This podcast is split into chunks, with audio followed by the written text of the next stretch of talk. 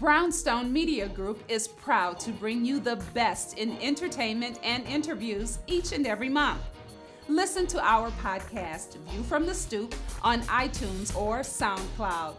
Check out our engaging and informative website at viewfromthestoop.com and join the conversation with our family on social media via Instagram, Twitter, and Facebook. We're always striving to show the culture in a positive light. Welcome to the family.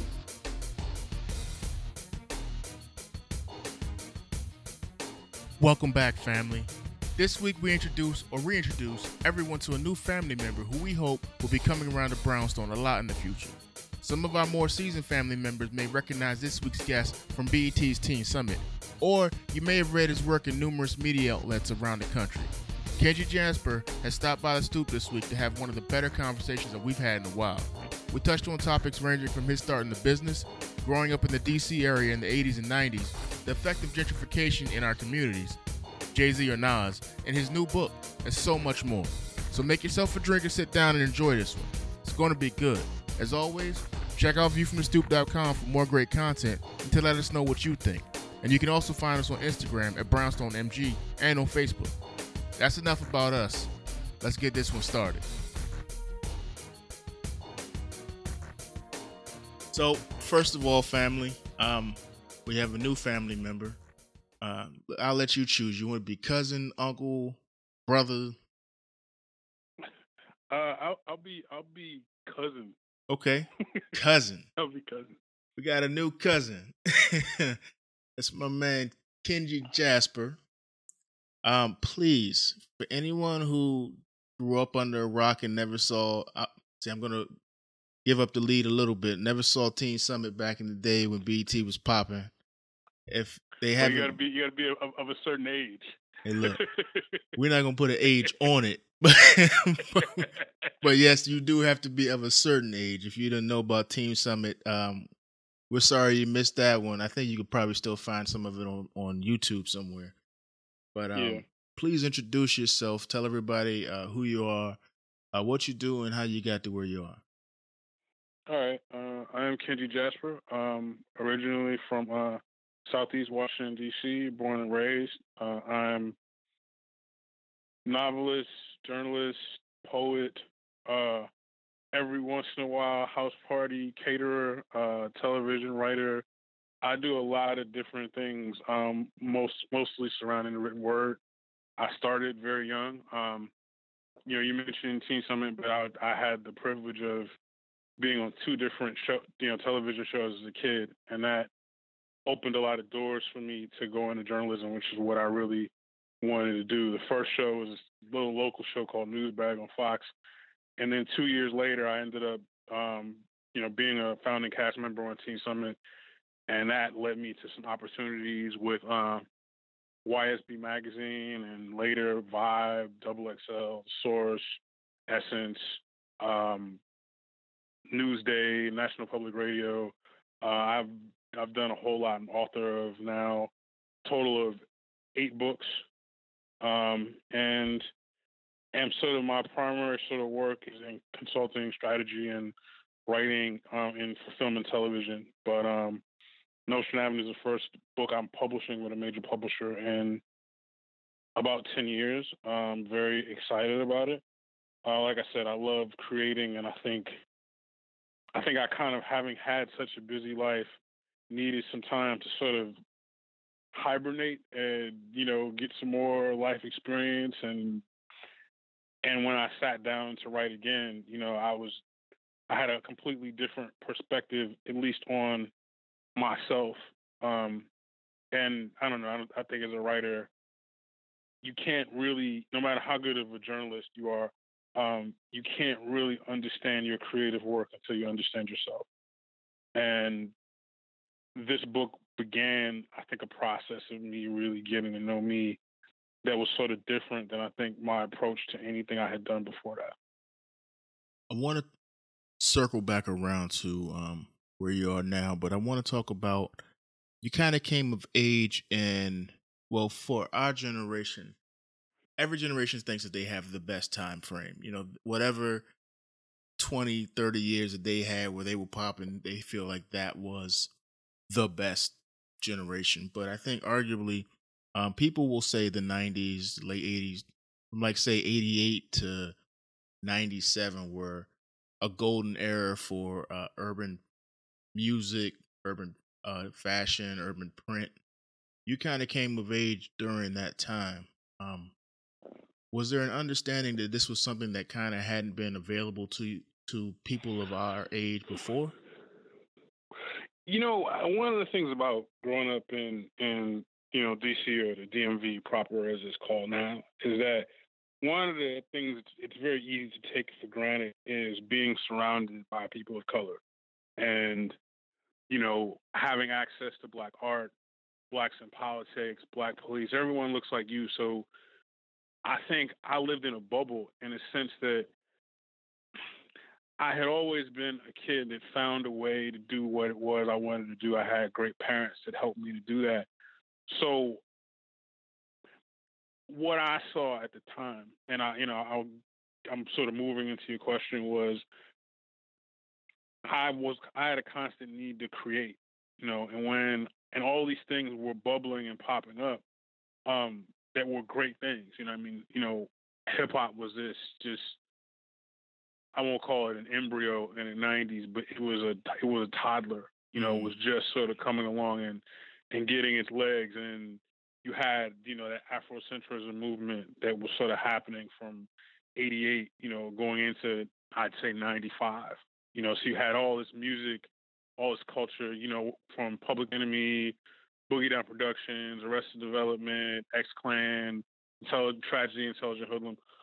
You had a lot of commentary about a world and a really tough time for Black America, truthfully. I think all these years later, you know, we look back, it's, oh, that was a time all this great creative work came out. It was also the height of the crack era where it was just, you know, gunshots and ODs and, you know, murder rates were through the roof. It was a time where, regardless of what class you came from as an African-American youth, you know, or where you lived, you were touched by what was a really rough plague that I think, you know, sort of 20 years later now in hip-hop is kind of glamorized, you know, and folks are real sort of casual about the dope game and everything else. It's just sort of, hey, well, this is what you rap about. And I think my memories of it, yeah, I love the art, you know, especially, you know, because I don't think that millennials can even understand the idea that there was a point in time when you could not hear anybody rapping on the radio. Mm-hmm. You know, that there were these, you know, you would listen to these stations that no rap on this station, that kind of a thing. And it was great because the music was underground. You had so many different styles and flavors. And as a writer and as a journalist, I had a chance to meet so many different people. It's different now, whereas you might have, you know, 1,000 guys who put an album out on SoundCloud or more than that now, you know. But back in that period of time, all the albums that came out, whether you bought it or you didn't, everyone knew about because the avenues were so much smaller. You know, you had a handful of Black television programs. You were lucky if there was one movie, you know, a couple movies a year that came out sort of really targeting a Black audience. Like things, it was great in terms of the creative output that you had to have. You had to be that good to get on. And it was really inspiring. And I think that art and culture really documents the era well, from the upside of it being, let's just say, like, you know, In Living Color on television or, you know, Living Single or, you know, the tail end of the Cosby Show, mm-hmm. to the downside of, you know, Mobb Deep, N.W.A., earlier on, Ice-T, Just Ice, Stop the Violence movement, all these records that were really documenting this idea that, you know, at any given point, man, you know, dudes did not feel safe in the street unless they either had, like, more than 3 guys with them, or unless they had heat in the trunk on them, what have you, because things were constantly jumping off. And I think that was the reality. That was the world that I was coming up creating in. And so, yeah, it was definitely inspiring. A lot was happening. but it wasn't glamorous to me.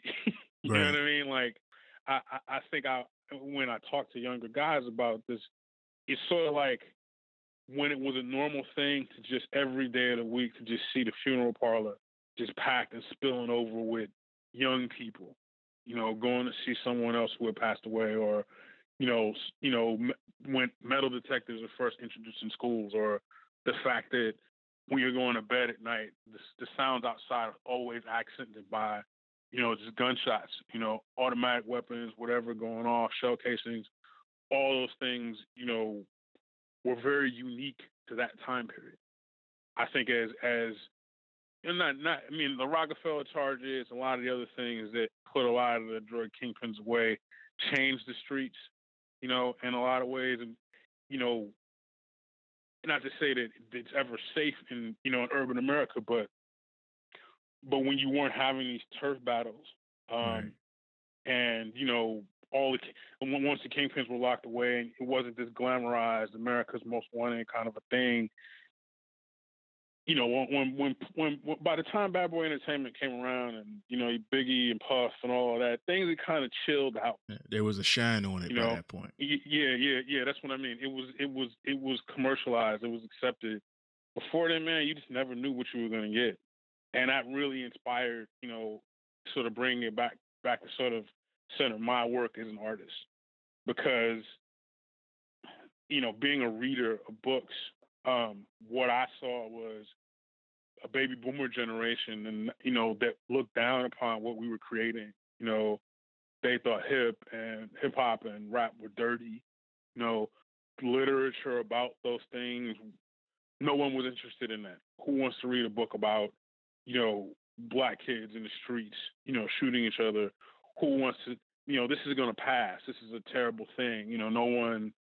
We shouldn't glorify this by printing a book about it. And that was kind of the attitude that existed, you know, for a good period of time. And I'm, you know, and it gave way to a lot of beautiful things. But those of us who were kind of on the front lines and were the pioneers that got through the gates, none of us had easy times. You know, none of us. So how did you find your voice? Or when did you, I guess, come into it? I think I was fortunate in that I was in a summer program. There used to be a program called DC Artworks, which was sponsored by the Mayor's Summer Youth Employment Program. And so, you know, more or less, if you were in DC Artworks, you could go downtown to the arts building. I forget the name, Staples Arts Center, and, you know, you would get paid for the summer to take these arts classes. And I was in a creative writing class sponsored by, it's called the Institute for the Preservation and Study of African American Writing. And so for 6 weeks or 8 weeks, however long it was, we sat in a room and wrote whatever was on our minds, you know, just whatever, you know, there weren't a lot of limits. Our instructor, Nicole Stevens, was only 23 at the time. And so we just really, you know, and I was from Southeast, you know, there were two sisters, young sisters in there who, you know, uptown girls who went to, you know, private school.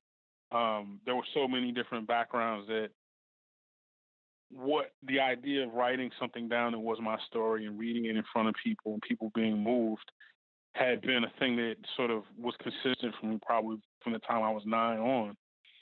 But when you're a teen and you start writing stories about, you know, killers and shootings and love and tying all these things together that were reflective of the world around me, a world that wasn't accepted as a whole, it was kind of like someone has to speak for us.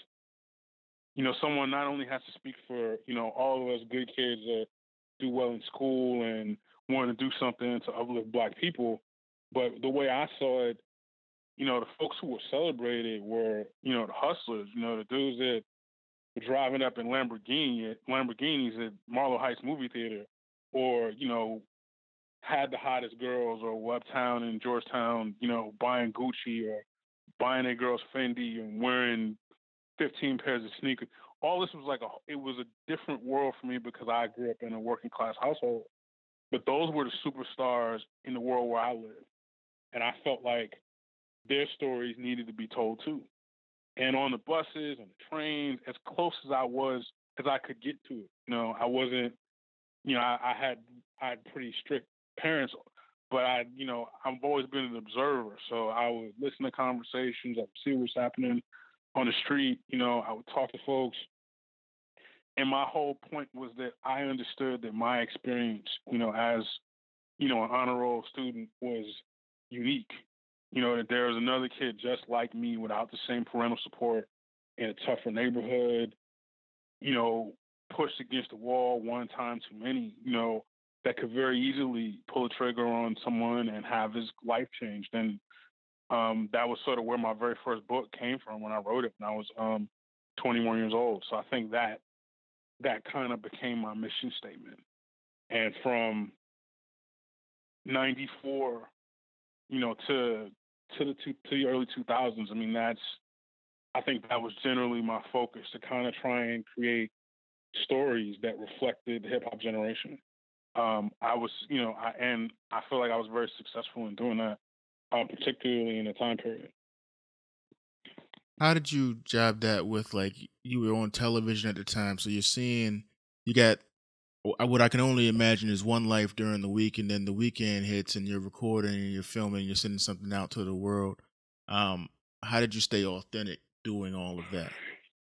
Well, it's kind of funny. And I'm not laughing at you. It's just the whole staying authentic thing. I think my life was so much of a bubble. What I mean by that is that the guys I grew up with in my neighborhood, which was Fairfax Village in Southeast DC, weren't, when I changed schools. My mother was a teacher and didn't want me going to sort of the neighborhood school, so I always had to take these treks to the other parts of the city. Always, schools for academically developed or creative people or what have you. So my high school was very removed from what was happening in my neighborhood. Mm-hmm. And so, like, when I started doing the show, which I started doing it technically when I was in the 8th grade, I was already sort of out of the center of chaos that was happening in the neighborhood. The way the bus I took brought me home sort of through the backside of where everything was happening. Like, I would see it all as I was walking my dog. It's kind of interesting. I sort of worked that into the book, which we'll talk about. But I would see it all, but I kind of had this removed sentiment. I was aware enough that it was all happening, but I wasn't boxing with dudes in the street. You know what I mean? Like, that wasn't, I was a smart kid. It was kind of almost like, we need to keep Kenji away from a lot of this. Kenji's not going to, Kenji's parents aren't going to let him, do this or what have you. So I was much, much more of an observer. Right. But the thing that was weird about TV is that I did understand that other people saw me very differently than I saw myself. Going into a television studio and recording, and BET in particular, which was a national broadcast, I still woke up every day, put my pants on the same way. We didn't get paid to do the show. So, it wasn't like I was like balling out of control with money where all my gear was fresh or, right, anything like that. No, I had like, I was fresh for the show, but the realities of my life, realities of my life were such where I think I was always trying to do things that just spoke to all these other kids like me who I didn't see or who I didn't encounter. That was probably the most rewarding thing, finding out about Teen Summit and also about writing for BET's magazine, YSB, was that when I went to college and afterwards in my 20s, people knew my name, like, oh man, like, I lived in Nebraska, or I lived in Houston, or I lived in Washington State, or wherever it was, but I read those things and I remember your name. Mm-hmm. I remember all the things you wrote, or even I remember the things you said. We were on the show, getting letters from, guys who were locked down in prison, getting fan mail from people who I would end up going to college with. And furthermore, it let me know, wow, like, you know, the world is so much beyond DC. Right. You know, like, there's this whole Black America that's out there, and we all are going through the same things. And I can't just be focused on, you know, DC and hoping that, you know, I mean, DC is a very insular kind of culture. So it was like, you know, there was a plan for you as a guy growing up in DC. If you got out, you know, you got a job working for the government, you know, you put in your 20, your 30, you got a house in the county, you know, you got fat, you know, went to the go-go when you're young, you know, take your wife to the cabaret when you get older. It was real, you know, crabs on 4th of July. It was very, very simple, very basic. There were things that DC people did. But right. I was meeting people from all over and learning all these other kinds of cultures. And it was like, there's a world out there that I need to explore, you know, in all the different ways that I could. And I think that was what, and then you would meet people, you know, and people would have a celebrity, oh my God, like, I can't believe I'm meeting you, or, you know, just sort of run up to you and this, that, and the third. And I'd said things on TV that I, you know, if I had to do it all over again, I never would say. You know, like I was a dude that, you know, confessed that he was a virgin on national television. Oh my God, I don't know what I was thinking. But what I mean is that by the time I got to school, I had to accept the fact that once you're on TV, there's no real going back to not being visible. There's always a certain eye that stays on you after that. And even now, you know, I mean, I'm in my 40s now. That is the first thing that will come up. You know, when people hear my name, when they see me, they'll see that Bennett, because it was such a big thing, you know, for those first 4 or 5 years for me. I mean, because every rapper, every singer, a lot of actors came through the show and we met them. You know, in those 4 years, I met almost everybody. Hey, that's Tupac in the break room over there. Because the other thing that I did while I was there was I started hanging out with the tech crews, camera guys, sound guys, producers. So I would come up there during the week and, you know, get to learn some other things. Did a couple of voiceovers. It was just kind of like, wow, like, this is Black entertainment, and I want to have a piece of it. I want to be part of it. I think what was beautiful, because I kind of have a similar experience. Full disclosure, I grew up out there in the county, as they say, and but I was still the kid that was sent off to the private school when everybody else was going to public school. You know, that was the thing. Like, are they going to public school? And you know, what part of the county? I was out there in PG. Oh, like around where? Just curious. Oh, Fort Wash.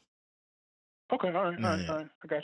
So I think for me especially, there's every person has to decide for themselves what it means to be Black in America. And I think we were blessed to have things like Teen Summit and Different World, when you could see that and you would get the view of what it meant to be going to a HBCU or a Living Single. You could be a young urban guy and have a good job and still be, you know, down with your people and things like that. And I think Teen Summit in those early years too definitely showed you, like, you don't have to be one particular way to be quote unquote Black and real. Right. It was really, you know, I'm sorry. No, go ahead. No. It, you know, just the way that they picked us, you know, because they sent these applications out to all the schools in DC, private schools, public schools, some junior highs, a lot of high schools.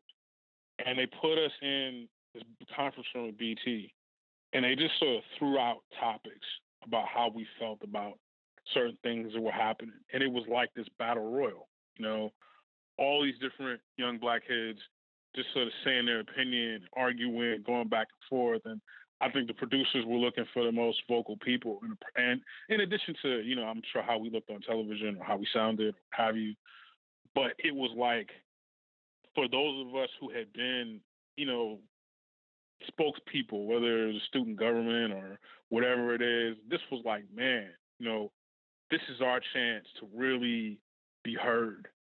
And you don't, you know, in the Black community, man, there's not a lot of that. Mm-hmm. I think there was probably, you know, I mean, now you got social media, everybody's got an opinion with every post, every 15 seconds. But to have an hour, or 45 minutes every Saturday, or at least a couple times a month, where you said something and it literally went out to hundreds and thousands of people, like, there was nothing like it. And I can only imagine kind of the thrill that comes from, being a rapper or being a performer of any kind, because it's just that much more intense. And, having had similar experiences yourself, we were, but I mean, the county changed.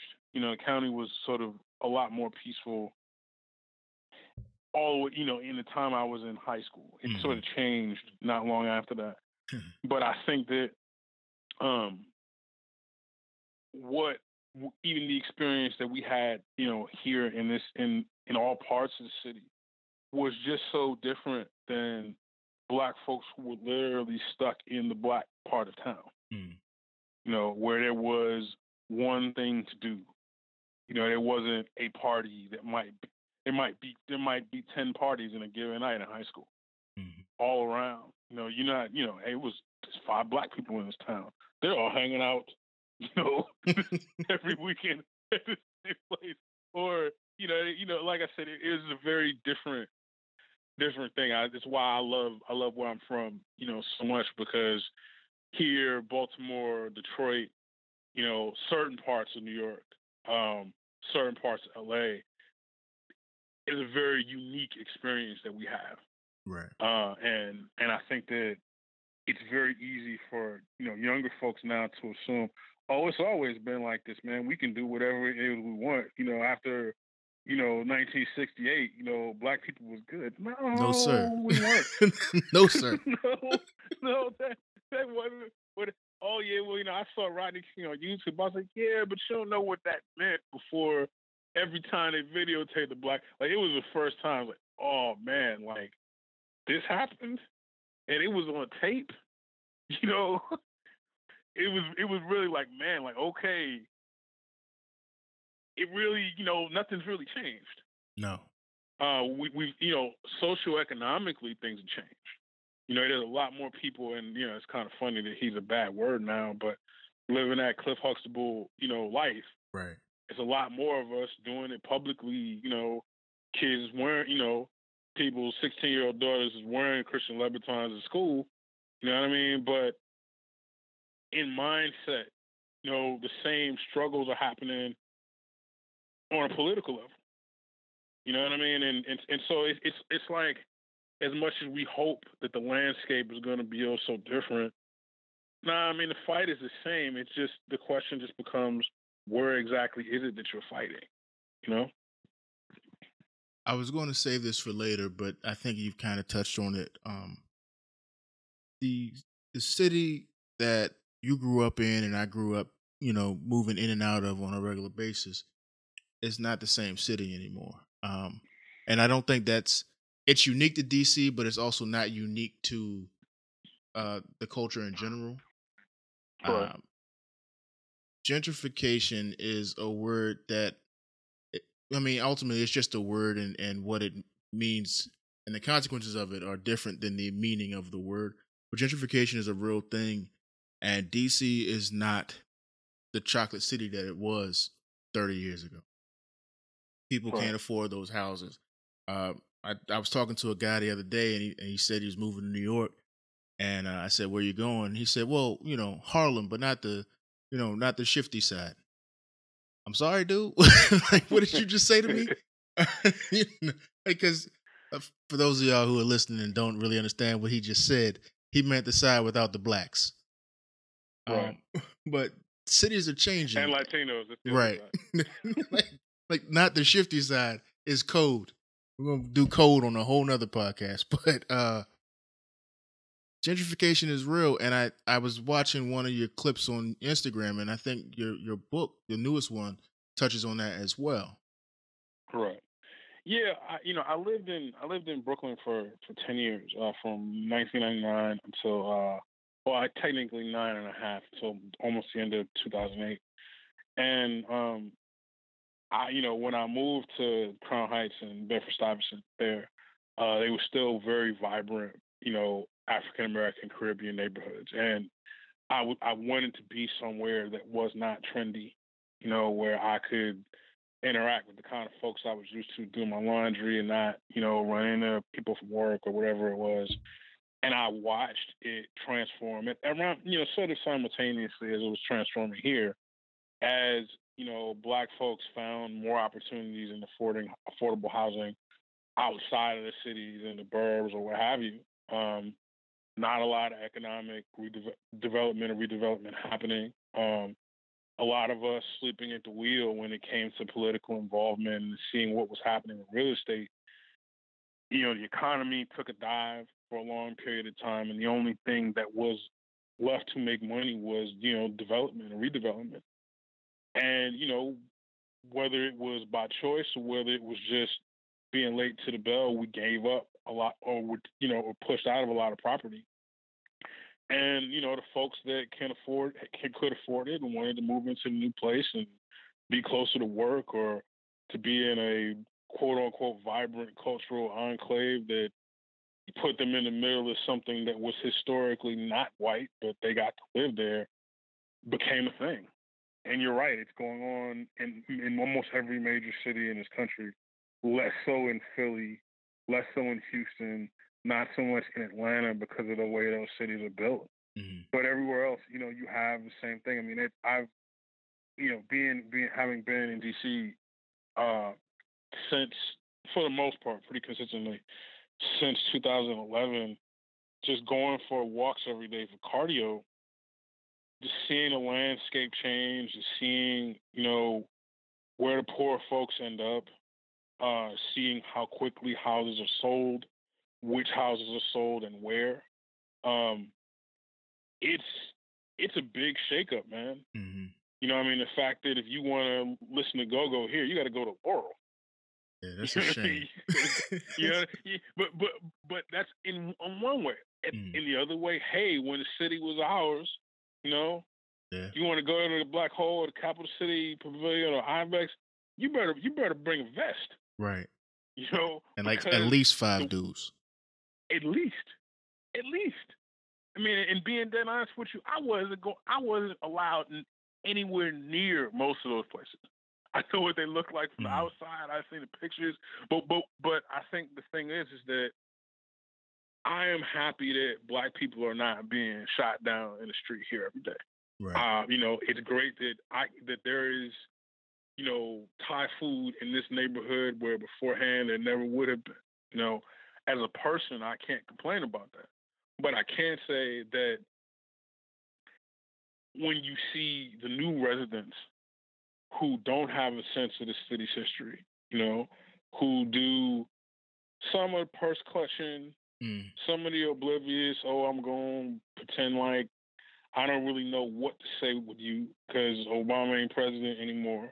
And, you know, you got a hoodie on and, you know, I know what that meant from, you know, Willie Horton in 92, whatever it is. Mm. I mean, racism and prejudice are subtle, man.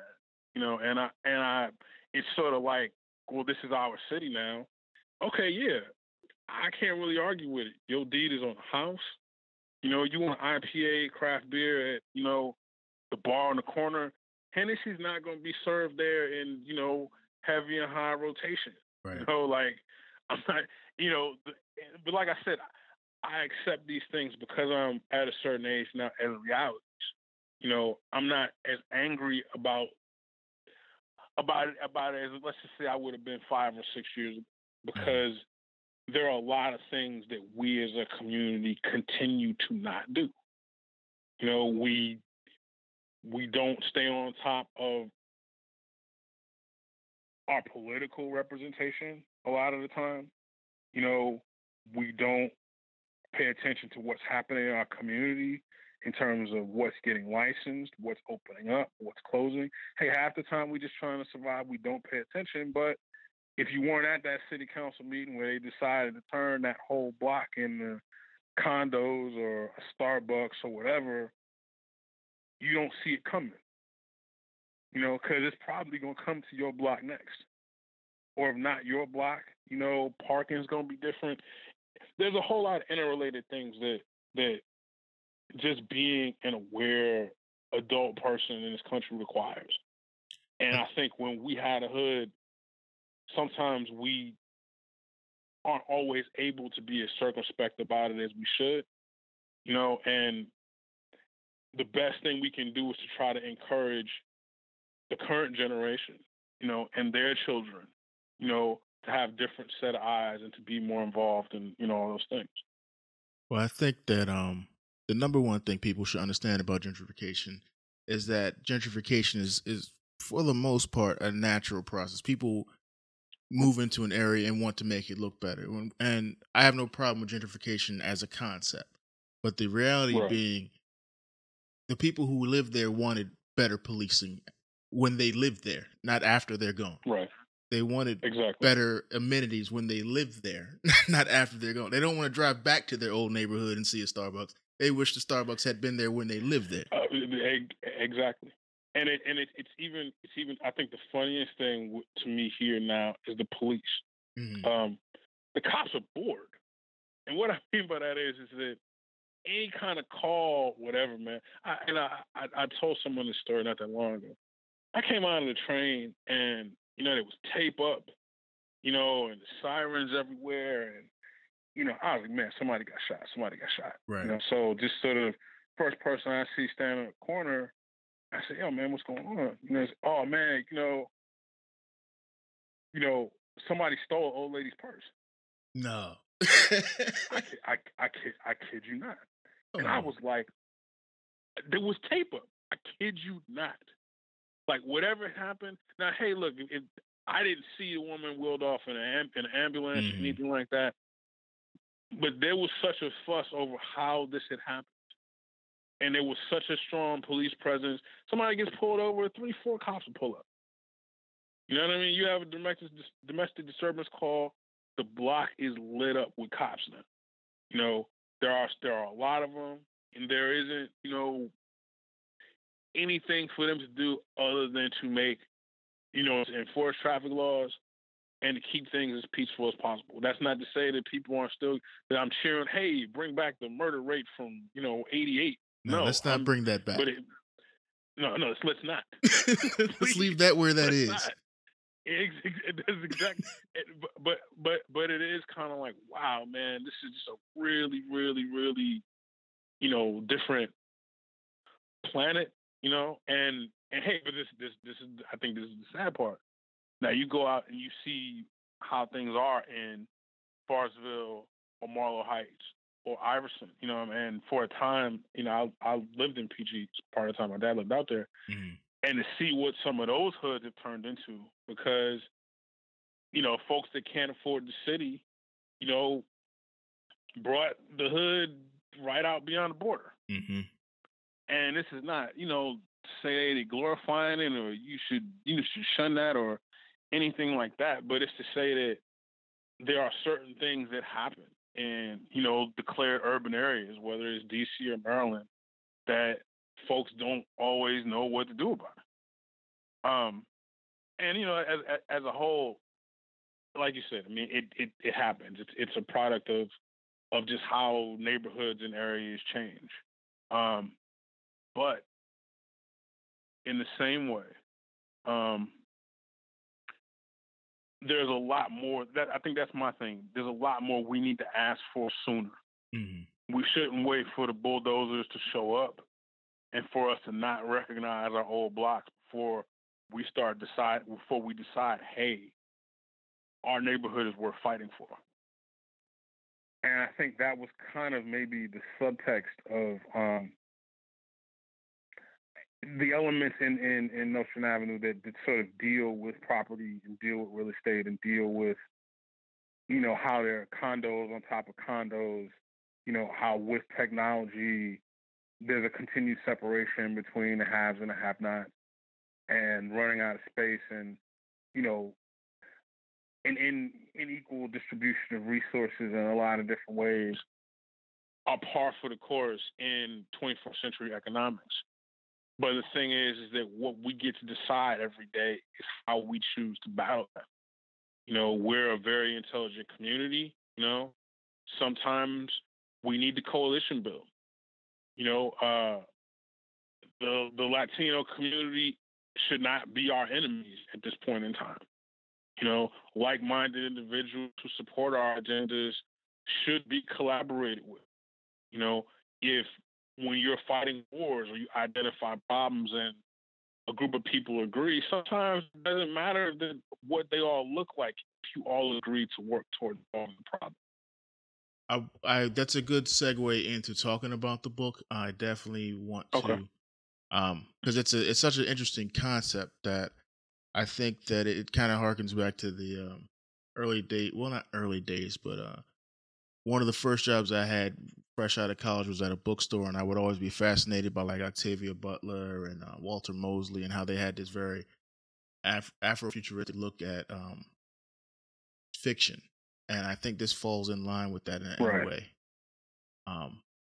Please explain a little bit more about the book. Okay. Notion Avenue it's a story of a guy named was his nickname, and he's from DC. He moved to New York for a period of time in his 20s, and it kind of exists in a world where your bioelectric or your spiritual aura has a certain numbered ranking. Depending on what the number is, most people are sort of go about the world in the same way, but auras can block bullets, auras can help you move through walls, auras can help you read other people's feelings. And one of the ways to develop your aura, the best way to develop your aura is through yoga and meditation and these things like that. But can go, despite kind of how Eastern kind of esoteric those ideas are, I mean, he's a street guy. What he's good at doing is he helps folks in the underworld sort of plan heists, get away with crimes. So he creates a plan for how they can more or less put together the perfect job. And he's sort of this freelance guy in the neighborhood that folks will come to solve problems in this way. When he's a younger guy, when we sort of first meet him, he's 20, and it's kind of like just sort of showing off what he can do in this way to think that he's not drawing the attention of other people who are taking notice to what he does. Offers him a chance to make some money to do what he does best. And, before he knows it, he finds himself in the midst of a very big conspiracy/adventure, which takes him back to his past and things that happened 15 years before, and moves him sort of forward, having to team up with both some old and new allies to try and solve a big mystery that's sort of unfolding in both worlds of his life. So like it's really sort of the first volume is about him coming to peace with who he was as a younger man, relationships that didn't work, both decisions he made and decisions he didn't make. And then, an older guy who's in his 40s kind of trying to move forward with his life, realizing that he can't just walk away from what he's best at.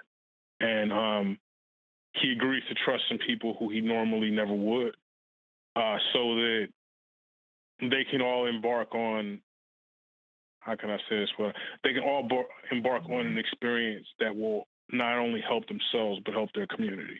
So it's like there are erotic elements, there are looks into religion, a number of different characters. You sort of get a chance to see both in two different aspects of his life. I mean, his best friend and sort of partner in crime is a sister named Cujo, who's very pretty, but at the same time sort of very, very thug, and the one person that he can really depend on and trust. It's kind of a really wild ride. Like I think if you could take like a Harry Potter book and set it up in the middle of like a Quan, Shannon Holmes, Vicki Stringer kind of a novel, like that's kind of what you have. So, you know, you got all these different street level sort of individuals who are interacting with this oral world, and you got a guy that's getting over one woman, you know, trying to sort of meet another one. So it exists on a lot of different levels, but it's, I've gotten a lot of really good feedback from it, and I think that it's definitely something that you'll enjoy reading, even if you're not a really big book reader. Right. Well, first of all, let me just say I like the theme of the book, but I think anyone who's never experienced your writing or anything like that, there's a sort of lyricalness to it, almost like a. Best way I can explain it is like a rhyme pattern. Even when they're not purposely rhyming, every rapper has a cadence. Every rapper has a kind of a movement to their voice. I think your writing has that same style of movement. Is that something you try to do on purpose, or that's just how you naturally put words on paper? I think I started out, you know, sort of the journalism is on one end, but I think creatively I was a spoken word kind of poet. In high school and in college. And I think being such a fan of hip hop, you know, I always wanted to kind of have these bends and twists on lines, not so much that they rhymed, but, you know, alliteration and those kind of things, and kind of tie in visuals that everyone would know for them to make the point. I mean, I do it a lot on Instagram, you know, now just as these sort of warm-up exercises.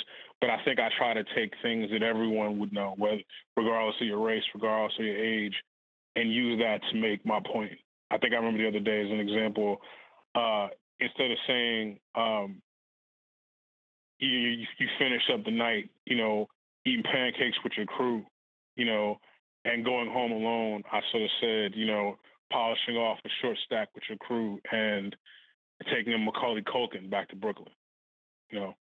Right. Everybody knows Macaulay Culkin, Home Alone, like right. That kind of. I think to give listeners an example, like that's kind of my take. You know, I'm a real big fanboy, Star Wars, Star Trek, Lord of the Rings, all those things. And you know, as a brother, you don't always have. Those aren't always necessarily considered these really black things, but I use them to sort of frame the ideas in a way where it's like, even if you're not into that, you might want to check that just to see what I meant. So I think I've taken a lot from rappers. I probably give hip hop a lot more credit for my style as a writer than I can to like the canon or classic English literature or what have you, because it's the way that words have come to me more so than anything else. Whether it's Nas or Jay or Mos Def or Scarface or God, you know, MOP or Special Ed or Kane or whoever it is. I think so many things came to me through rhymes and beats that has worked its way into the books, into the creative work. That's it's weird that you say that, because I would have said you kind of have a little bit of Nas to the way you speak, and then we were talking about how you were witnessing the neighborhood as you would walk your dog, and I remember there's this line from Jay-Z's Takeover where he says Nas witnessed the neighborhood from his window. And it's interesting, you know, because I was much more of a, well, I found the middle of Nas's career to be kind of disappointing. You know, well, that doesn't everybody though. well, yeah, but doesn't everybody just wish Nas had skipped a couple albums? But this is the thing though. I think when I saw the documentary, the Time Is Illmatic documentary, man, that was crazy, like, wow. Wasn't it? Yeah, because it was. But his experience was very much like mine. Like I would have been the guy that was upstairs while somebody was getting shot, mm-hmm. or something was always good for happening when I was just somewhere else. And you know, when I kind of watched him do the Kennedy Center thing, which was a really, really moving thing for me. Yeah. It was sort of like, I was like, yeah, you know, I'm definitely with my sense of storytelling in that way. I can definitely identify with his life. I don't think I really, because there were a lot of rumors about Nas early on. you know, when he's first coming out. You know, he's out there, he's shooting up clubs, he's doing this, he's that, and, you know, all these producers sort of found him and calmed him down. Like there was, like, all this, like, buzz that he was, like, sort of gangster-type guy. Not to say that I necessarily bought into it, but, yeah, I mean, I think I definitely can identify with his journey. I can identify with Q-Tip's journey. I can identify with, to a less, I mean, probably in some ways, more so Questlove than Tariq's journey from the roots. I mean, Tariq had a rough run. Mm. His background is really complicated. You know, Andre from Outkast is probably the person I would identify with the most. Just to, not necessarily because I stole cars and was just, but his perspective was sort of very similar to mine. But I think listening to all those guys and having that music on bump when I was writing, you know, had sunk in ways that I didn't even, you know, clearly recognize or see, you know, until much, much later. So yeah, Nas is a really, really good example. You know, I think Nas's weakness is that Nas is one of those guys that, you know, you got to let somebody else produce his record. Mm. What I mean by that is that he has trouble, to me, you know, he's good with singles. He's not so good with albums. What I mean is that, like, the beats don't always go together. Mm. You know what I mean? Like if you listen to, this is, you know, I think that this is what's made Jay-Z successful, in that he will set a mood for a record, and every song on that album will fit that mood. You may not remember, it might not be your favorite thing, but Jay-Z is like a creator of moments, you know? And I think Nas is like, I'm going to tell you where I am right now. Right.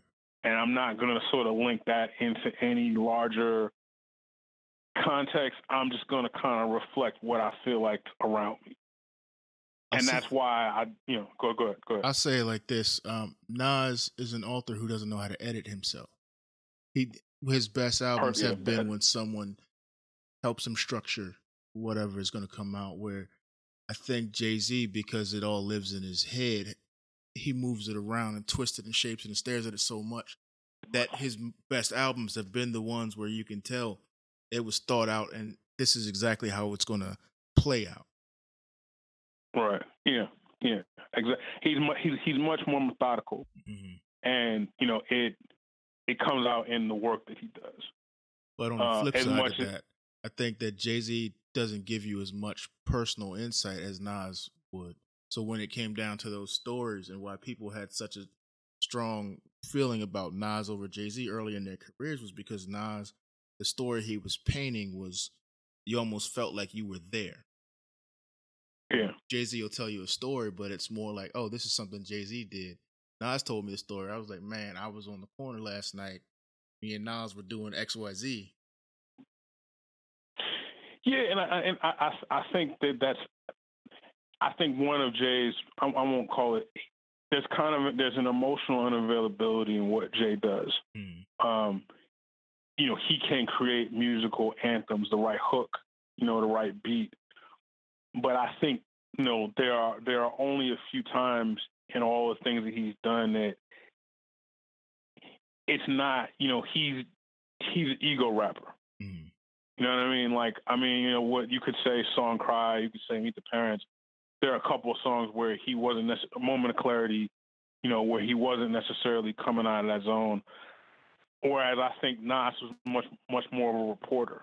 You know, like I was actually, they were playing, it's one of my least favorite Nas songs, but You Owe Me came on, you know, and I was like, it was funny to me because I was like, I think that when Nas did this record, you know, it wasn't so much about himself as much as it was about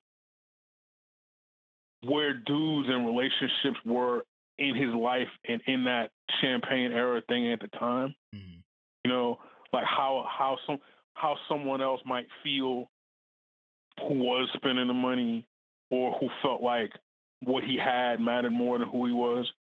And it didn't come out in a way that I think he would have planned, you know, because it was like the perfect bullseye setup for Jay-Z to hit him with when the battle thing happened. But it was kind of, it was also like, man, like, you know, you could just tell, you know, Nas was probably just high out of his mind and it just came out the way it came out. You know, but I mean, we could talk about all day. But I think that's sort of the sense that Nas will make you feel him. I'm sure you saw it, but the Kennedy Center thing, he was just like, yo, man, we made this record. We were in the projects. Right. And we're at the Kennedy Center. And there was just this moment for me, it's like, yo, man, this dude is doing New York State of Mind at the Kennedy Center, which to me was like the whitest place on earth. With the orchestra. You know what I mean? Yeah, with the orchestra is killing it. Right. And I was like, man, like everyone who's listening to this, it's like, man, like we survived. Man. Like we all like made it out, you know. Right? There's so many guys that did not live to see this. But we're here. Yeah. I was feeling it like, man, this is, I think Nas, Biggie, Jay-Z were the first ones I claimed as mine. Yeah. Like those are me. And it felt like we were at the Kennedy Center. We had finally, this is how far we've come that we're here. Exactly. But I want to tie it back together real quick. Okay. I have this theory that I've been espousing to my people, that best albums people ever do come from a place of either pain, sadness, or joy. I think all artists' best work, whether it was the struggle to get there, their first album, and it's just the thing they chase for the rest of their career, or it's the, like T.I., when he was about to go to jail, he made arguably his best album, Paper Trail, or right. You caught an L, like we mentioned it when Nas and Jay-Z were battling each other, and then he comes out with Stillmatic, you know, years after everyone thought he couldn't make a classic album again. Right. When you're writing, do you have to set aside your emotion to hit the high points of your story, or is emotion what gets you to the story being what it needs to be? I think, man, I kind of just get into a zone. Okay. The way it works for me is that I'll kind of have, you know, pieces of a thing already in my head, like set up as I'm walking around. Like I'm kind of like, it's sort of like if I'm drawing the architectural plans for a building, you know, one, and I've got the top floor and I've got the basement. Maybe I've got 3 floors in the middle, you know, but there are other floors around that I have no idea what they're like. And when I turn on the music, you know, and kind of sit down, my goal is to bridge one thing in my mind, you know, with the next thing I know. Like this book was very different than anything I ever read before, because it started with a short story I wrote in 2005, which was a story I did under pressure that was in effect about a guy sort of organizing a heist to get money to try to win his ex-girl back, so that she wouldn't go, you know, so he could take her to Brazil, because she complained that he never left the hood. And over time, like, I found myself writing these other versions of the same character, and I basically sat down and said, all right, there's a larger story here. And as I sat down and I put one, you know, this thing in 2005 together with this thing and 2020 with this other thing, I was like, wow, this is all one guy's story. Like, this is a mosaic. And so I found myself for the first time, just to give you, you know, it's because it's the most current thing I've written, I threw all the rules out. I was like, okay, you know what? I'm going to have a shootout happen where, you know, this woman grabs a guy by the wrist and they both phase through the floor into the basement underneath. No one who reads my books is ever going to see this coming.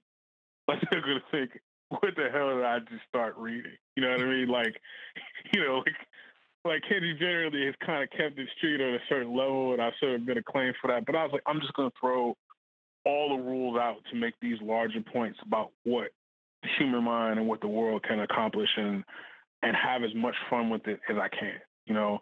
I'm going to talk about sex. I'm going to talk about yoga. I'm going to talk about all these things that are bugging me out and see if it's coherent at all. And it takes its twists and turns. But when I think back, the music was playing while I worked on it. You know what I mean? And I was living in DC in the same house every day for 6 years, which was so not like who I usually am. I'm kind of an out and about, out in the world kind of person. And so it was like, let me just create the wildest world out there that I'm missing while I'm here in this space. And it, you know, no song I had heard before, nothing could encompass all the moves that were in my head. You know, so I was just sort of playing connect the dots, and it came out really brave and really beautiful. And I had to decide, all right, I was like, look, this is going to be a series because I cannot get all the ideas I have in my head into this book in one volume. But I'm going to bring this character to a successful resolution so that the adventure can begin now that he's ready for it. And so, like, that was like, it was, you know, we were talking about hip hop. I think, like, it was very much where the first Tribe Called Quest album left me. You know, like, this was kind of like, hey, we're a group of guys and we're doing an album that's about our version of New York, how we see it. And it's about sex, it's about girls, it's about being young, it's about food, it's about all these different oddball kinds of things from this Queen's perspective. And when it's over, what you want to see is where we're going next.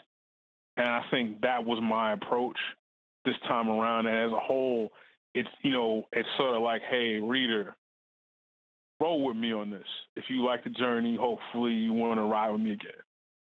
And, you know, that's ultimately what I want to bring out of my reader. Usually you'll come across some things you don't expect. You'll come across some things you don't know. You know, you'll fall in love with, or you'll like someone who you don't expect to like. And my whole, you know, I think that's my whole deal, like just giving you something you're not getting out of your normal life. And you're thanking Kenji Jasper for broadening your life. Speaking of leaving a mark and broadening lives, let's say it's 25, 30 years from now. You know what? Let's even take it further. There's, with 80 years distant and you're gone, you know, God rest your soul. And they need to know about who you were, you know, what you stood for, the mark that you left behind. What would they read, find out about you from your work? Who would they think you were? I think that they would think that I was a graduate of the School of Hard Knocks, you know, I was a graduate of the streets that sought to allow any reader to both sympathize and empathize with that experience. I think that they would have a sense that I knew how important Black intelligentsia is to the history and culture of being people of African descent, but it means nothing without understanding the struggle of all the people that got intelligent Black folks to where they are. So I think my work is about smarts and it's about the streets, and those things aren't mutually exclusive, but they are limbs attached to the same body, you know, that are never going to be, you know, without each other. If that makes sense. I think the only thing I can say to you at this point is thank you for swinging through the brownstone, as we like to say. I feel like this is only a part one, though. I feel like you know, if you ever want to do a part two, man, you have an open invite for me. This has been so much fun. Yeah, man, we can go to so many different topics on man, I feel like I'm just going to start throwing topics at you to see what's next. Like, well, I mean, hey, like I said, I had so much fun doing this, man. You know, if you want to do it again, the theme thing, you know, whatever else, man, yeah. I'm around. You know, hit me up, man. I whole podcast where we argue about hip hop. Yeah, because I'll say this right now: Big Boi better than Andre, and I don't care who comes up on me about this one. Carried the first two albums by himself. Well, see, but there's something well, you know, see, the thing is that because I met those guys personally, you know, like I'm not, but I'll say this, you know, that's kind of, you know, the streets love Big Boi. You know, I think women and artists are more into Andre. I think it's because Dre encompasses a breadth of experiences. You know, Big Boi sticks to one thing, but he does it with so much intensity that you love it each and every time that he does it. And I'm not gonna. Like I said, I put it this way: it's hard for me to choose one over the other. I think up until Speaker Box and Love Below, no one ever even tried to have that argument. And I mean, in Atlanta, they used to call him Genie and the Pimp. Yeah. That was like that was like their nickname. And you know, like I said, they're probably my favorite. So, but like I said, that's worth arguing, man. We can do that, man. We can have a hip hop episode. I'll come back. I almost jumped in with a whole conversation about Organized Noise. And if you haven't seen, anybody out there listening has not seen Organized Noise documentary that came out, I think, 2 years ago. Art of Organized Noise. It should still be on Netflix, I hope. That will explain a lot about the dynamic of Outkast and even how, and I will admit, Dre overtook him after a while, but that was always the plan. I'm not going to give away the documentary, but you need to go take a look and listen to that one. That is a great documentary if you're looking for something to do this week. Sure indeed. Completely off subject. We got to get out of here. We're definitely going to do this again. We might have to try and figure out how we're going to do this like once a month. So many things we need to talk about, agree and argue about. I really appreciate your time. I really do. No, I appreciate yours, man. And let's figure out a way to do that, man. I had a great time.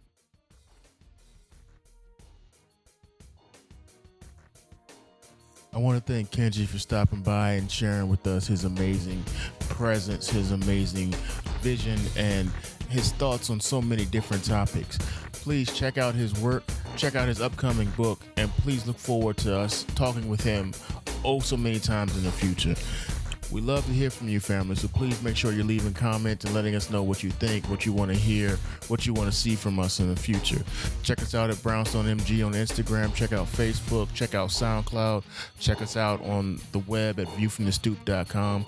You can go to Spotify and check us out on the Brownstone Top 10 Plus 2. We do everything for you, family. So until next time, love.